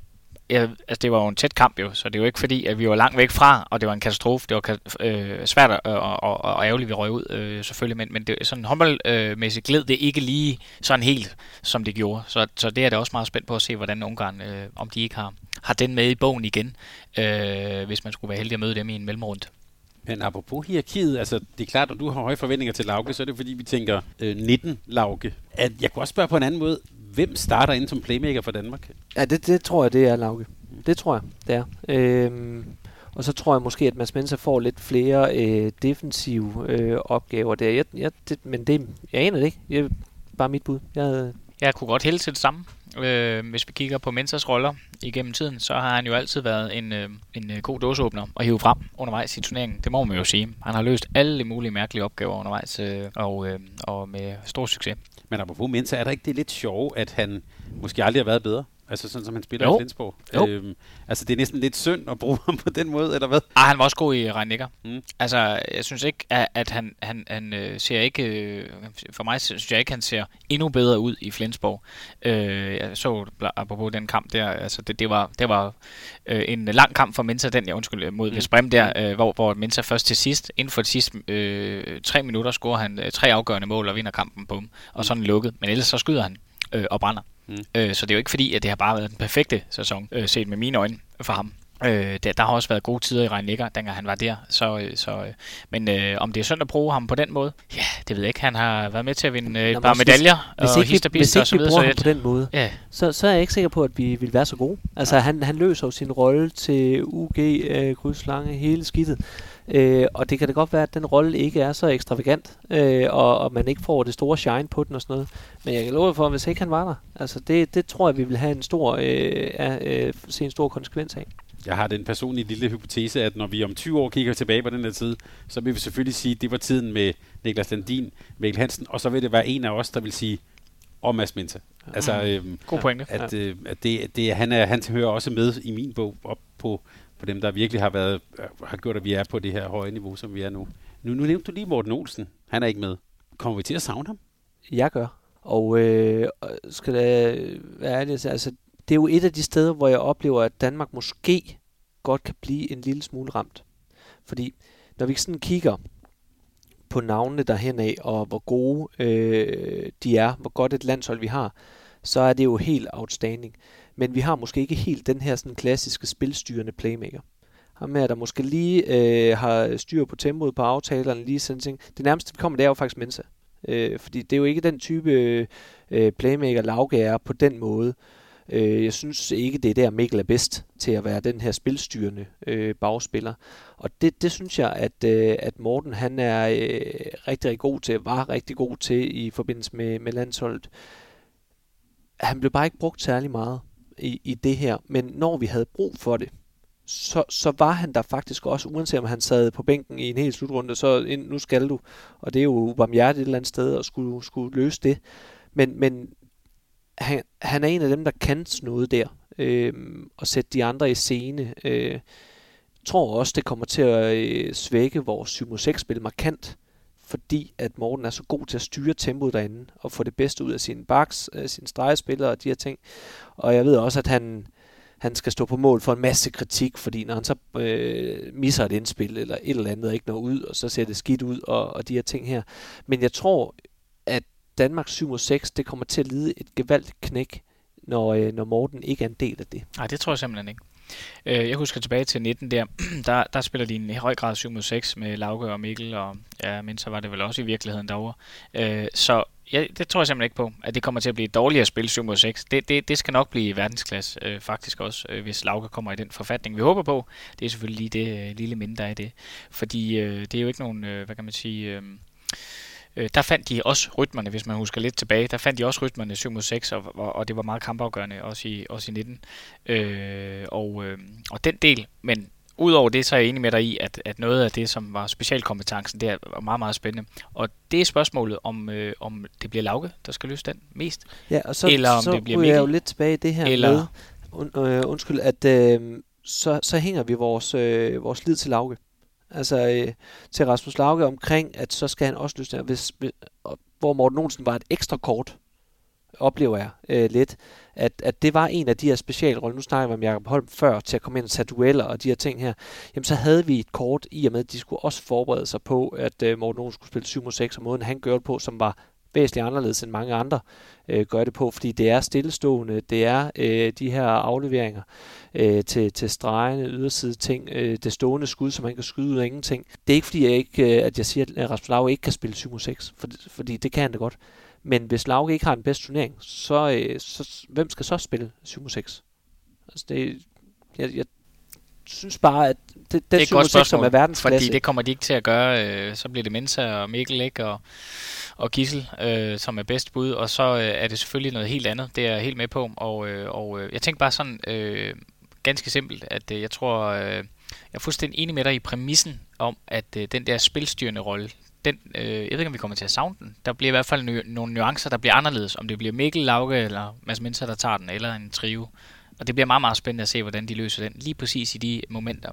Men der har de to ultrastrateger øh, øh, på bænken øh, i Henrik og... Kan fjerne styre noget mere. Ja, ja, det vil jeg tro. Øh, men men øh, nuancerne på det med syv mod seks, undskyld. Øh, ja, hvem bliver det så, øh, hvis ikke Lauge? Jeg tror ikke, vi hænger hele vores hat. Men jeg tror, det bliver en turnering, der bliver afviklet ud fra øh, nogle af de præmisser, som danskerne er gode til. Nemlig øh, at spille et kollektivt, rigtig godt sammenhængende angrebsspil. Herunder også noget syv mod seks, men det kommer ikke til at fylde lige så meget, som det nødvendigvis har gjort i før. Og så plus også, øh, jeg, jeg mindes, at de, øh, de brugte lidt andet. Øh, ja, de spillede på en anden måde, syv mod seks, nemlig at det ikke var så stillestående. Jeg mener, at de havde lidt mere krydsspil på, øh, men nu er det et stykke tid siden i nitten der, hvis jeg husker rigtigt, at der var en, lidt mere dynamik i, end, end man ville gøre med Morten Olsen, som er mere en stillestående øh, type. Øh, så det giver jo nogle andre øh, muligheder, synes jeg, øh, at det lige er dem. Jeg tror faktisk, det bliver mindst lige så godt. Helt anderledes, det, men det, mindst det lige så godt. Være. Jeg oplever bare, at det Det var et stærkt kort. Det var, det var super Ultra kort, som kort. Har reddet øh, flere gange. Øh, starter ud mod, øh, mod Spanien. Mm. Øh, super fedt, ikke? Altså, at man har øh, så, så stor tiltro til øh, et syv seks. O L-guldet i seksten O L, også. Ja, ja, præcis. Øh, hvor, hvor havde vi ikke haft det øh, der, så, øh, så, så havde vi med stor sandsynlighed nok ikke vundet. Øh, så, øh, så, så jeg synes bare, at det var et guldkort. Jeg Jeg skal ikke sidde og sige, at vi skulle have haft Morten Olsen med i stedet for Rasmus Lauge. Det er jo ikke der, vi kommer. Eller, eller, de, eller de andre. Det, det, det er slet ikke det. Jeg synes bare, at det måske tager en, en, en del ud, som, som var, var rigtig godt tidligere for, for, for Danmark. Og så skal vi heller ikke tale op. Den, den klassiske spilstyrende playmaker, så meget spillede Morten jo heller ikke. Altså det, det, det gjorde han ikke. Han kom ind og havde de her specialroller, øh, og, øh, og, og jeg, jeg, jeg kan bare godt lide den her type håndboldspillere, og den har vi ikke rigtig med, så hvis vi skal pege et eller andet sted, og nu prøver jeg også virkelig at finde hullerne i osten, fordi jeg synes, og det ligger ikke skjult på, at Danmark er fantastisk god. Altså det er et outstanding øh, landshold. Men skulle vi lige, bare lige så, så mangler vi lige sådan en. En, der lige kan en, der kan noget ja. Af den her lidt strategiske øh, viden og erfaring, og sætte det rigtige spil på det helt rigtige tidspunkt. Og det synes jeg, nogle af modstanderne har. Altså, ja, det er rigtigt. Har. Det er jeg fuldstændig enig med dig i, og det kan jeg sagtens følge dig i. Jeg tror bare, øh, igen, det med syv mod seks, ja, det bliver et helt andet spil, men det bliver faktisk bare mindst lige så godt. Ja. Øh, bare på en helt anden, øh, ja, helt anden kompetence. Og vi har formentlig ikke behov for det. Altså, det, det er nemlig det, det næste. Jeg tænker, vi er så gode, at vi kan løse rigtig meget inden, men hvis vi lige skal, skal et eller andet, ikke? Vi kan jo ikke bare sidde og, og, og gøre dem til, til europamester, før, før vi overhovedet kommer i gang med. Man kan vel sammenligne lidt med, at øh, når Mikkel Hansen og øh, Jakob Holm spiller bare almindelig seks mod seks angrebsspil, så er det to forskellige ting, sådan der primært kommer fra de to. Øh, og det er jo lidt mere noget skud for Mikkel, og lidt mere gennembrud, hvis man lige skal øh, skære det hele ud af pap. Øh, og øh, det tænker jeg egentlig lidt ligesom øh, det samme med syv mod seks. Ja, med Morten var det en lille smule mere stillestående. Hvis det er Lauge eller Mensah, så vil det måske være lidt mere kryds, lidt mere bevægelse. Øh, der er nogle andre muligheder øh, i, i det spil. Øh, prøv at forestille jer en øh, kombination, vi også, synes jeg, jeg mener, vi har set tidligere, øh, med Mikkel og hvad hedder, Mensah og Gidsel øh, i kryds, også i syv øh, mod seks, øh, hvor man egentlig bare spiller Gidsel over i den, i den lange side, altså mod af, hvor han ellers selv vil være, og Mikkel kommer derovre på skuddet, og der ligger også en stregspiller, og så er der også en venstrefløj og fedt videre. Det kan da blive rigeligt fint. Det bliver helt anderledes, men det bliver faktisk mindst lige så godt. Så lad os lige gå, gå over til sådan en normal opstilling. Nu sagde vi Lauge nitten, nogen vil også sige enogtyve Gidsel. Nu skal de to måske spille sammen med Mikkel Hansen. Altså, øh, hvis vi nu bare antager, at det er Lauge på okay niveau, så har vi altså en bagkæde med Mikkel Hansen, Rasmus Lauge, Mathias Gidsel. De har aldrig spillet sammen. Hvordan kommer det til at se ud? Forhåbentlig godt. jeg, har, jeg har siddet og luret altså, det kan, lidt det kan på virkelig nogle, blive godt. Jeg har siddet og luret lidt på håndboldherrenes Instagram. Øhm, ja. Der så jeg, hvor, hvor de står på buen og træner. Der så jeg i hvert fald en situation, hvor det var den kæde, der, ja. der kørte der. Jamen, jeg tror jeg også bliver start øh, opstillingen. Jeg tror, den kommer til at hedde Mikkel, øh, Rasmus Lauge og, øh, og Mathias Gidsel i, øh, i bagkæden der. Og jeg tænker, det, altså, nøj, hvor kan den meget.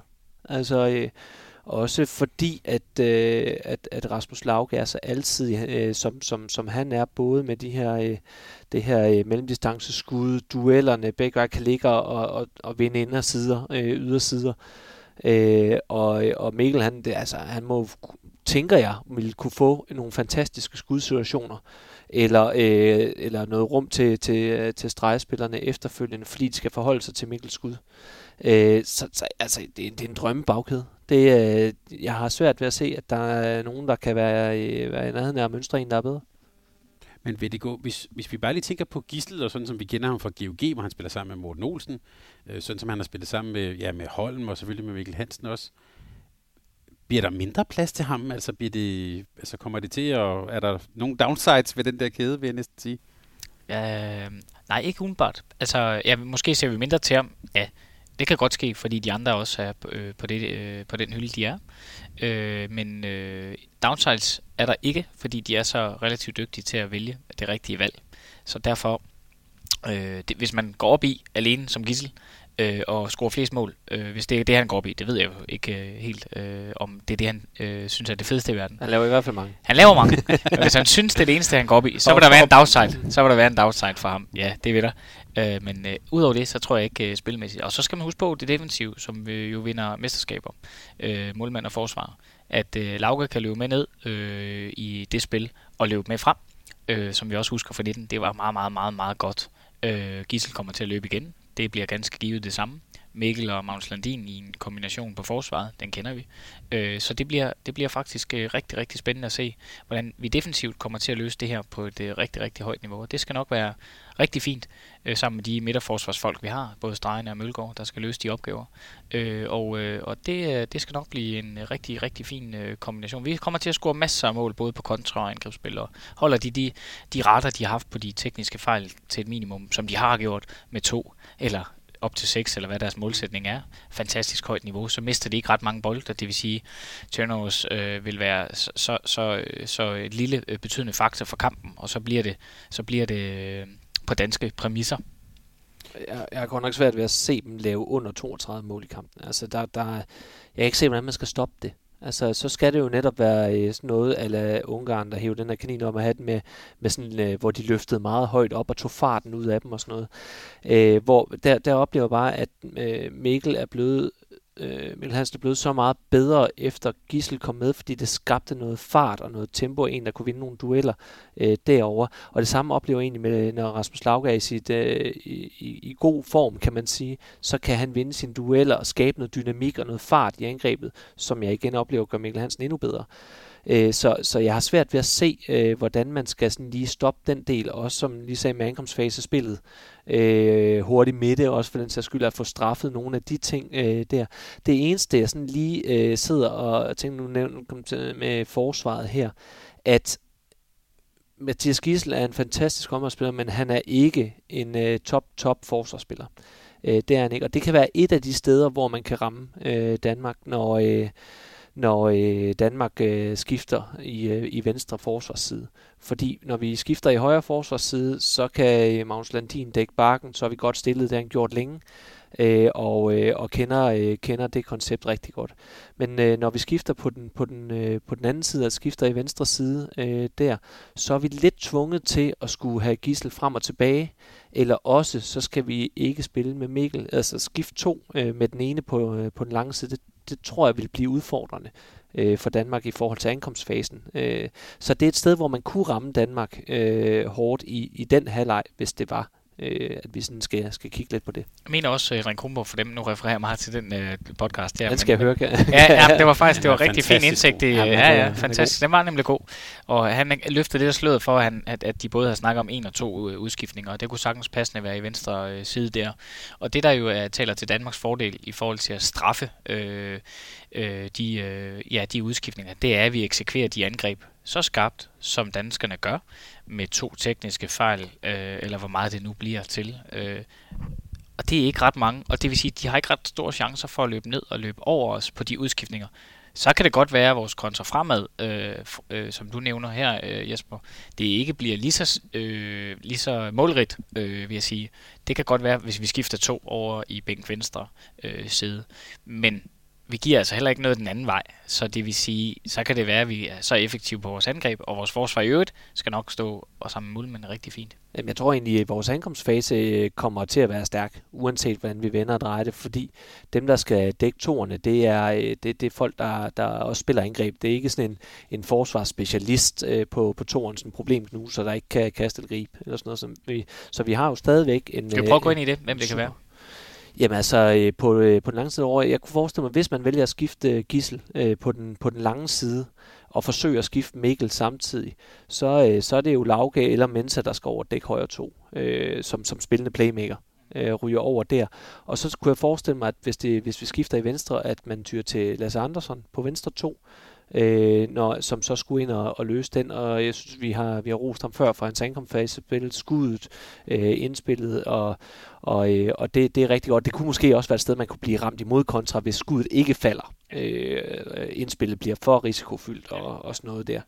Øh, fordi jeg så er jo fuldstændig enig i, at Danmark spiller sig til store chancer, hvor vi kan nå at skifte mange, altså øh, øh, ud der. Mindes også, at øh, de brugte Lasse Andersen på, øh, på højre bak i øh Øh, altså i forsvaret, undskyld, ja. ja. Øh, når Gidsel lige skulle have pause, og de havde lang- chancen til at skifte ud, for eksempel ja. ved straffekast, ja, ja. så brugte de lige pausen til Lasse ind, bum, og så øh, dækker du op og løber kontra derovre. Det brugte de nogle gange i sidste slutrunde, hvis jeg husker rigtigt, det også. Ja. Jeg, mind, jeg mindes, øh, så, så det, det er lidt en long shot, at Lasse Andersen løste mest på venstre to, og, og Mads Mensah på højre to. Tommel op her. Ja, ja. Jeg er fuldstændig enig. Ja. Det var bare, de, de det var sådan... var, øh, var, var prioriteterne yes, omkring yes, det. Yes. Øh, men men øh, begge kan jo løse begge to. Altså det, ja. det er sådan, men ellers så tænker jeg lidt, at øh, Kirkeløkkes øh, rolle, Niklas Kirkeløkke, øh, måske i højere grad kunne være på den lange side, fordi at han har nogle defensive kompetencer øh, der. Men, men så velvidende om, at, at der ryger også noget på, på måden, vi spiller, spiller angrebsspil på øh, i, i Danmark. Man, øh, spil, øh, Danmark spiller jo meget på Mathias Gidsels kompetencer. Det, det, det har vi gjort, siden han kom med, og det fungerede fantastisk, så hvorfor ikke gøre det? Så, så det er jo øh, meget der, nu kan man krydre det lidt med Rasmus Lauges kompetencer måske, og så øh, skulle det gerne give nogle gode situationer for angrebet efterfølgende. Man kan godt forestille sig sådan meget konkret, at, at her i indledende runde, at, at det ikke bliver mod Montenegro, at Kirkeløkke kommer sådan rigtigt i spil.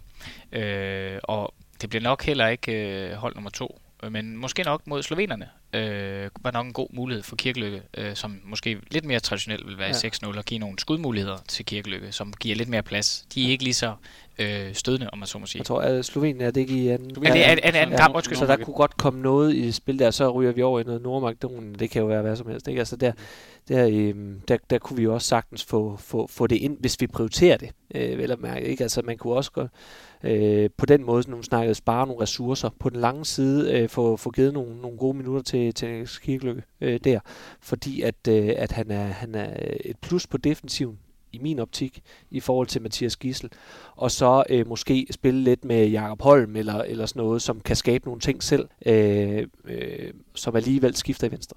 Og på Nord- Nordmakedonien, bare en detalje, de kommer jo helt sikkert med, med Kong Kiril til at spille noget syv mod seks med to kæmpe stregspillere.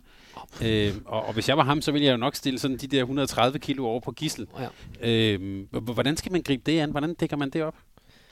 Jamen altså, øh, det handler jo om at, at hele tiden komme rundt omkring stregspilleren, hele tiden få... få altså være hurtigere og være på forkant omkring øh, tingene, og det er jo lidt en, øh, en, en urimelig kamp. Det er jo en, øh, en al respekt for den gode Mathias Gidsel, det er jo fluevægten over for, øh, over for, for sværvægteren derovre, ikke? Øh, og, øh, og det, er, det er da lidt af en opgave, men heldigvis så er, er en øh, spiller som Mathias Gidsel jo ekstremt adræt og ekstremt dygtig til at, at kravle rundt omkring og måske baske nogle indspil væk og, øh, og de her ting.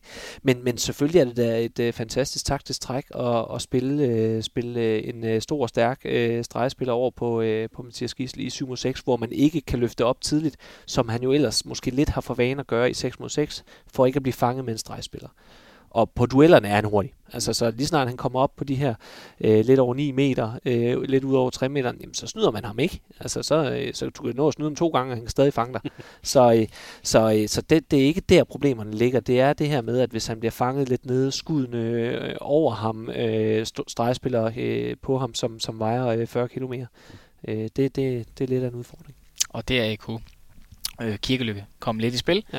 øh, til den opgave, øh, hvis det bliver aktuelt. Øh, og ellers kan man jo sige, at, at øh, der ligger ganske givet også for, for Lasse Andersen, som vi så øh, øh, ganske ofte, øh, nogle bolderobringer og venter, øh, også i syv mod seks, som han godt kunne eksekvere på, som kunne gøre den kompakthed, hvis man forestiller sig, at han dækkede den venstre to, mm. øh, hvor han har erobret en del bolde i det presset kommer fra deres venstre bak, så kunne han øh, godt stikke op til den playmaker øh, og stjæle de bolde. Det gjorde han med stor succes øh, i sidste omgang.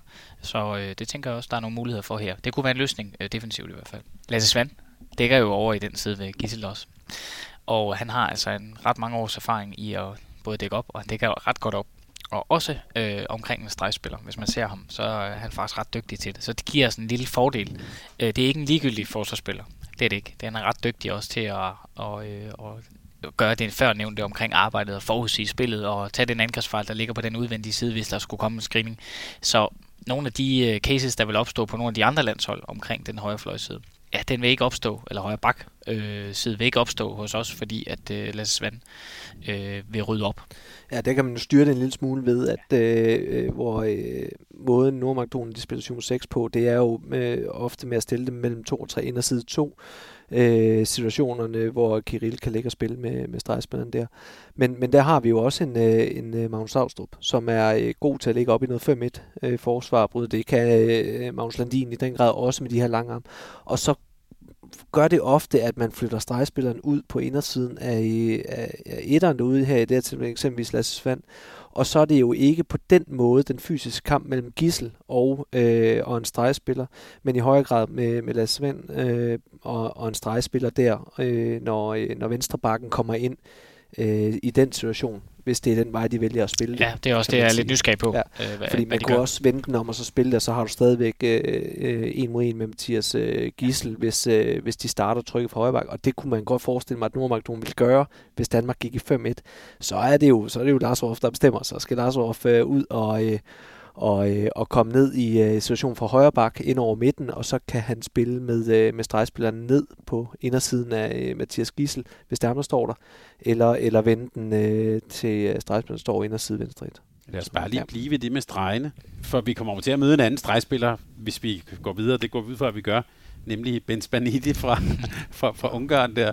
Ved Jesper rullede med øjnene, kan jeg sige til ja, det er, fordi nu tog, lytterne. Du, nu tog du Nordmakedoniens før, som er de i den grad store, ikke? Og så topper du den lige med Bence Bánhidi. Han har været god, han har været god. Ej, han har været modbydelig, han har været modbydelig god. Men hvordan skal man gribe det an defensivt med, altså fordi hvis man går, ja, han skal ikke have så meget plads, og altså... Nej, og, og de har grebet an på den måde tidligere, synes jeg, når man øh, ser tilbage, der har de egentlig været rimelig defensive øh, på ham, øh, og de har også mødt ham øh, i turneringen, nogle af dem, øh, Mølgaard og så videre tidligere, øh, og, og de har egentlig været rimelig defensive og arbejdet rundt om, og så har de givet ham plads, når det var. Øh, han fik bolden øh, til at vælte ind over, og så ligger der en to-tre øh, redninger og venter, øh, fordi det er Danmark, øh, så redder vi de bolde øh, fra ham, for man har også set ham på de helt frie skud. Åh, øh, oh, Der, der er han ikke altid øh, lige god øh, for sækket. Så de giver ham, hvis han får bolden, pladsen.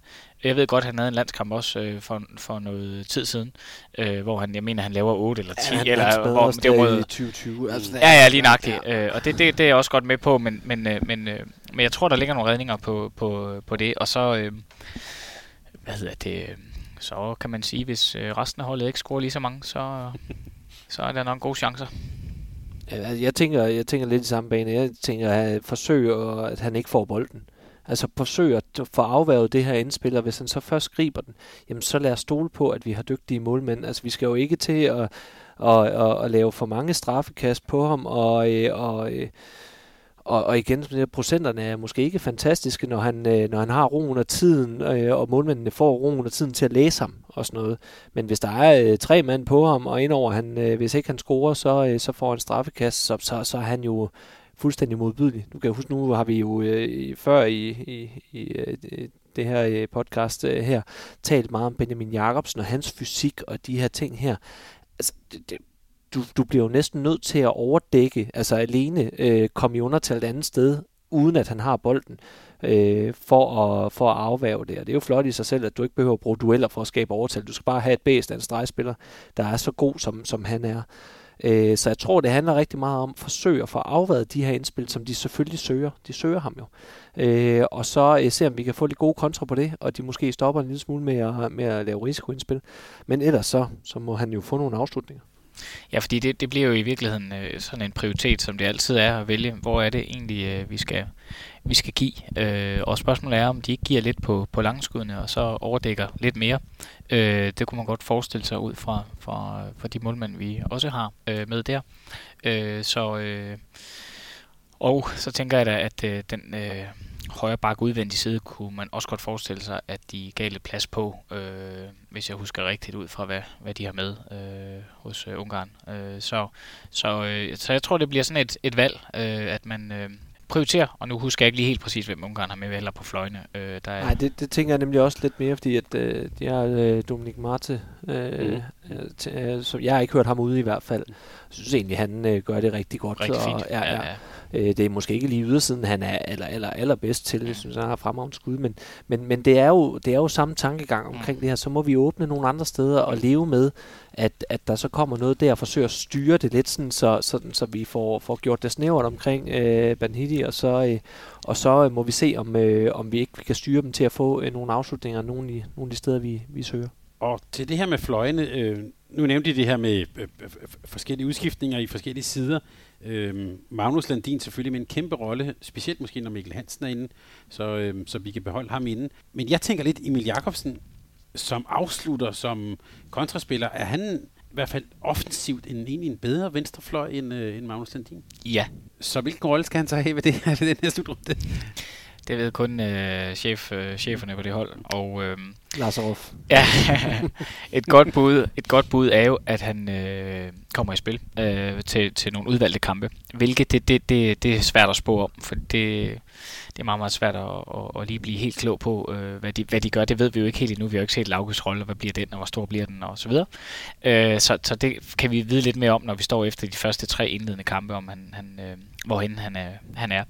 Offensivt, ja, bedre. Øh, og det du også spørger til, hvad så med Magnus Landin? Kan han ikke øh, bruges, eller, eller hvordan er overledes? Og det kan han jo selvfølgelig godt, og det er den her defensive, de her defensive kompetencer. Han kan også, Magnus, lave øh, masser af mål. Øh, det kan han jo sagtens, og kan også skyde et, et afgørende straffekast, øh, når det gælder. Øh, øh, så, så der er masser af muligheder øh, i, i truppen, og det er øh, lidt afhængigt af, hvordan de sætter kortene sammen til de respektive kampe.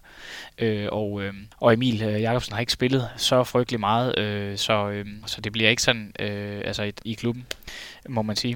Øh, Men det behøver og, han jo heller ikke. Det så vi jo så til den landskamp, han var med i. Øh, det, han behøver åbenbart ikke at være i spilform. Han nej, kan han, bare simpelthen lave en milliardmål. Jeg ja, ved ikke, om man har hørt, hvad Joachim Boldsen havde sagt, men, øh, men han, han, han kom der i hvert fald med svar på det, kan man sige. Men defensivt er han ikke lige så skarp. Man ser også, han kæmper, øver sig på det. Nede i Flensborg kan jeg se det, jeg så i hvert fald.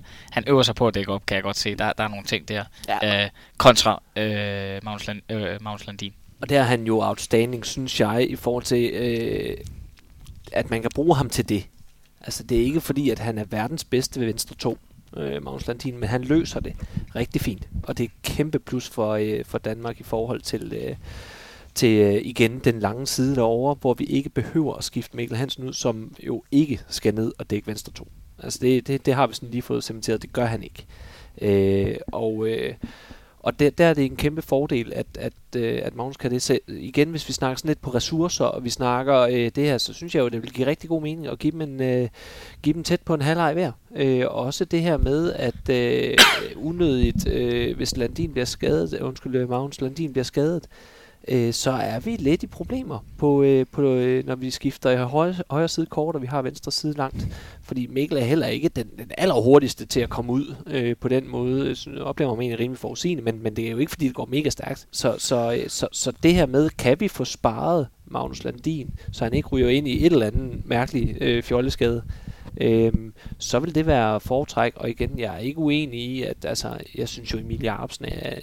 Altså, jeg synes, han er fantastisk. Mm. Altså, det, det synes jeg, jeg synes... Jeg ikke, altså jeg, ligesom alle andre kan jeg ikke forstå, at han ikke uh, spiller noget mere. Jeg er med på, at han, han spiller også sammen med en, en anden fantastisk venstrefløj. Og han spiller efter en, der er bedre. Ja, jamen, men jeg synes bare, at... Jamen, han spiller er, ikke øh, på grund af en, der er lidt bedre. Nej, jamen, og det, men jeg synes bare, at Emil Jakobsen er med noget ja, mega spændende. Flere, og der er noget. Men et mega spændende spørgsmål er jo, hvis man kigger lidt frem i tiden. Mikkel Hansen er gået på pension. Så er Magnus' rolle øh, måske en anden. Det er et spændende spørgsmål. Det kan godt være, at der kommer en ny en, der skal være ude på fløjen i noget forsvar. Men hvem er det lige? Er det Lasse Møller, eller... Nej, han kan også godt dække op på en toer til et vist niveau, uden at det er helt vildt. Men han kan da også godt dække den toer, som Magnus Landin kan dække det. Så er vi jo lige pludselig ude i et andet spørgsmål, så hvis øh, spørgsmålet går på fremtiden, og det er et spændende spørgsmål, øh, så kan det da godt være, at han lige præcis ryger ind som nummer et, Emil Jakobsen. Øh, og det er jo en meget, meget spændende øh, øh, forestilling at have sig, synes jeg. Mensing, er han, hvordan er hans forsvarskompetence? Hvordan hvor det er det, hvis vi nu tænker lidt fremad? Det er okay, uden at være prangende. Vil man sige sådan på den, på den øh, det kan godt være endnu bedre. Øh, og, øh, og det vil man også sige om, om måske om Lasse Møller. Og, øh, og hvad hedder det? Jeg, jeg oplever ikke Lasse Møller som værende en international forsvarsspiller. Nej, altså det, det, det, det gør jeg faktisk ikke. Men, men jeg, jeg er jo egentlig ret enig i, øh, i det her, som siger, at så bliver Magnus' rolle jo mindre. Altså at vigtigheden af, ja. At Magnus han spiller bliver, bliver, øh, bliver mindre. Så, så, så den er jeg jo egentlig med på. Og også det her med, det, vi tænker jo lige lidt, lidt frem i tiden her. Mm-hmm. Øh, så har Emil Jakobsen også fået noget mere erfaring, og formentlig fået noget mere spilletid og, og de her ting. Øh, så kunne man da godt forestille sig, at han bankede på til at skulle spille mest. Ja, det er også øh, enig med dig. Jeg håber blot for, for hans, øh, og for det danske landsholds øh, hvad hedder det, skyld, at øh, han også defensivt, øh, selvom han måske offensivt er en af de aller, aller bedste også, øh, og kontramæssigt Kontra, også. Ja. Ja. Så der synes jeg ligger nogle mange muligheder, men der ligger også et potentiale øh, for at blive dygtigere øh, på det defensive øh, opgaver. Det gør der altså øh, hos øh, den øh, unge mand. Ja, så er han jo bare en goalgetter. Ja. Altså, man forstår det jo ikke rigtigt. Altså, hver gang han spiller, scorer han bare mange mål. Altså, det, det, det er jo ikke fordi forsvaret tænker, nu kommer Emil Jakobsen ind, nu giver vi videre med en plads. Det, det er jo ikke sådan, det er jo en, øh, i G O G øh, oftere omvendt. Altså, da han var der, altså, så, så, så var det jo ikke ham, man lige tænkte, det, der giver vi noget væk til. Øh, det kunne måske mere have været til højrefløjen, øh, der til, til Kildlund eksempelvis, øh, fordi at Emil Jakobsen har det her fantastiske indspring og, og sådan noget, ikke? Men alligevel så kommer han bare op og laver over ti mål. Altså, hvor, hvor, hvor fanden hænger det sammen? Mm. Altså, øh, og det er bare, når han kommer på banen, så, så, så, så, så kommer der bare bolde ud til fløjen, mm. og det... Han, og kontra, øh, ikke mindst, må ja, man sige, han løber. Jeg oplever også på udspillene. Ja, ja. Altså, at, så, så kommer der bare udspil ud, øh, når, når han er dernede, og jeg ved ikke, om han er dygtigere til at time det... Øh, går på nogle lidt spidsere vinkler end en andre fløj, måske lige vil vælge at gøre. Mm. Jeg, jeg synes bare, at som venstrefløj, han kommer frem til rigtig mange afslutninger. Mm, mm, enig. Der må også være noget med, at han faktisk, du har ret i det der, tror jeg også noget med timing i, at han modtager ligesom Lars Christiansen nærmest på anden og tredje skridt, ja. Og så skyder han. Mm. Øh, han springer lige et par minutter først, og så... Øh, sådan virker det. Ja, det er så rigtigt, det, det glemte jeg lige at sige. Ja, ja. Han er nærmest over ved den anden side og, ja. Og skyder, ikke? Ej, og der er ingen tvivl om, det potentiale er kæmpestort, øh, og, og kigger, man, kigger man frem i tiden, ser det meget, meget spændende ud øh, på, på, den, øh, på den post også. Øh, det synes jeg i sandhed. Øh, men, men hvorfor skulle han spille nu? Altså, han har jo ikke, så meget har han ikke spillet. Men kommer han på banen? Ja, ja, det skal han nok. Og så kan vi bare sige, at hans faldteknik er jo i sig selv sådan en grund til et at studie, at et studie. Ja, flot. Det er ligesom dig fra dine unge dage. Det var øh, bestemt ikke mig. Det var, det var mere sådan en klumpe dumpe sæk kartofler ned og, og rulle på. Var du mere på, hvad hedder det, Michael Fingers gamle turtle, lige rulle, om, rulle, rulle rundt på skjoldet? Det? Altså, jeg, jeg, jeg, for, jeg forsøgte at lave et klassisk glidefald øh, ja. Dernedad, og det var, det var rigtig godt nogle gange, og andre gange så man nåede så... lavede ormen, så frem og tilbage der.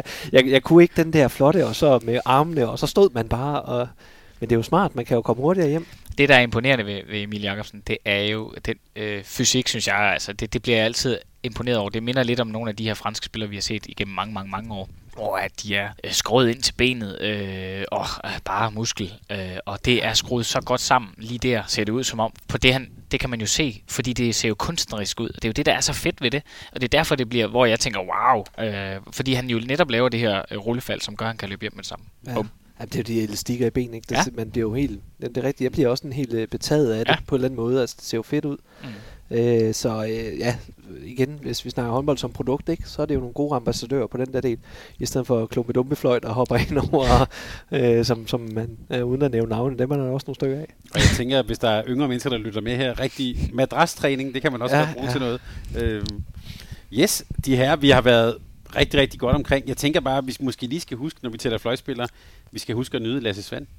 Det bliver... Ja, helt bestemt. Altså, øhm, ja, det er apropos Mensah og hvem der har været med. Ja. Han har delen også været god for ja, Danmark. Det, øhm. det må man sige. Det må man sige. Det er næsten helt vemodigt, ikke? Ja, øh, ja. Synes jeg, vi også er. Ja. Og også den person, det han er. Altså, for, for, for det hold her, ikke? Altså, en ting er, er, er kompetencerne på banen og, og de her ting, men, men også den her lidt anførerrolle og, og øh, ja, virkelig betydningsfuld mand øh, for, for det danske landshold.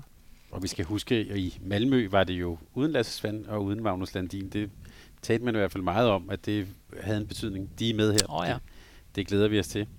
Nå, lad os, øh, lad os bare lige runde af. Bare helt kort. Øh, nu har vi talt rigtig meget om Danmark. Vi har talt en lille smule om, om nogle af de andre hold. Øh, hvordan ser I sådan, øh, uden at jeg skulle være spåmænd, men hvordan ser I Danmarks øh, muligheder? Hvordan, hvordan kommer det til at se ud for Danmark, Jesper? Jamen altså, der er jo mange øh, visser og visser og visser. Altså, jeg tror, Danmark vinder. Altså, det, det, det tror jeg. Det der er rigtig mange, der tror, det er det kedelige øh, valg her. Men jeg synes, der er så stor kvalitet øh, over hele linjen. Også hvis Danmark skulle være uheldig at få et par øh, øh, stykker med corona, så har vi stadigvæk så stor kvalitet, at det rammer ikke Danmark på lige så hård øh, måde, som det måske kunne ramme Norge på. Altså nu øh, se med, med nu Jørgen ikke med, Jørgen Johansen øh, ikke med. Hvad betyder det for dem?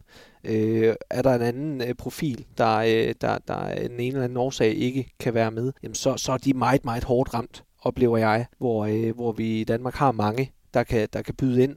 Øh, det kan godt være, at man skal ændre lidt ting, men men øh, enorm bredde. Øh, jeg synes tingene ser ud til at spille, for jeg synes, øh, jeg synes godt nok, der er, der er lagt i kakkeloven til, at det bliver rigtig godt. Mega spændende.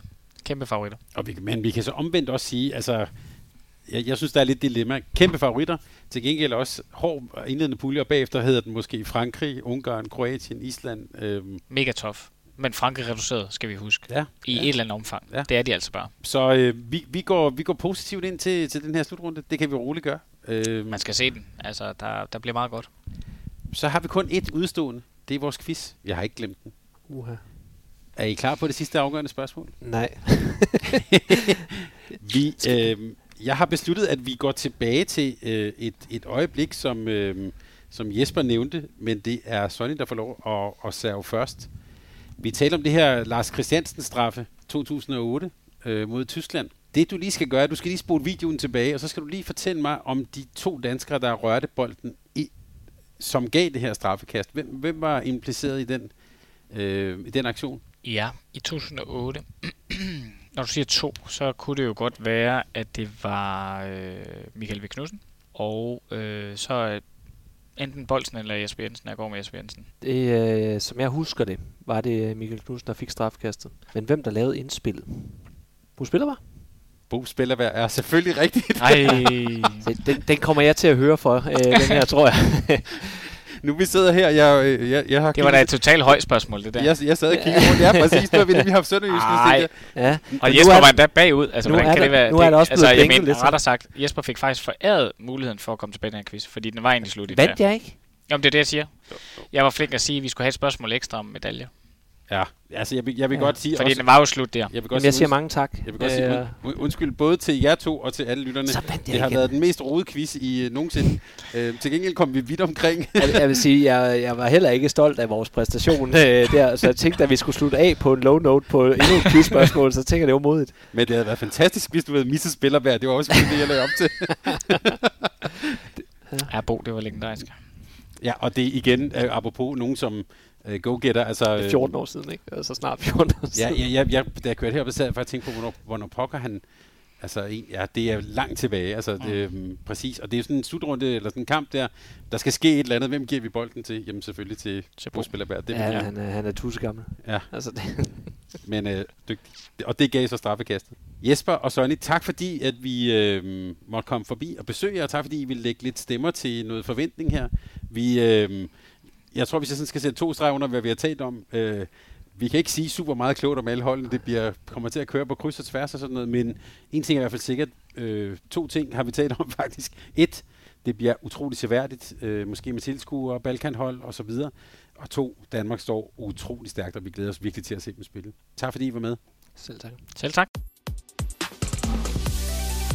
Tak fordi du lyttede til en podcast af Mediano Håndbold.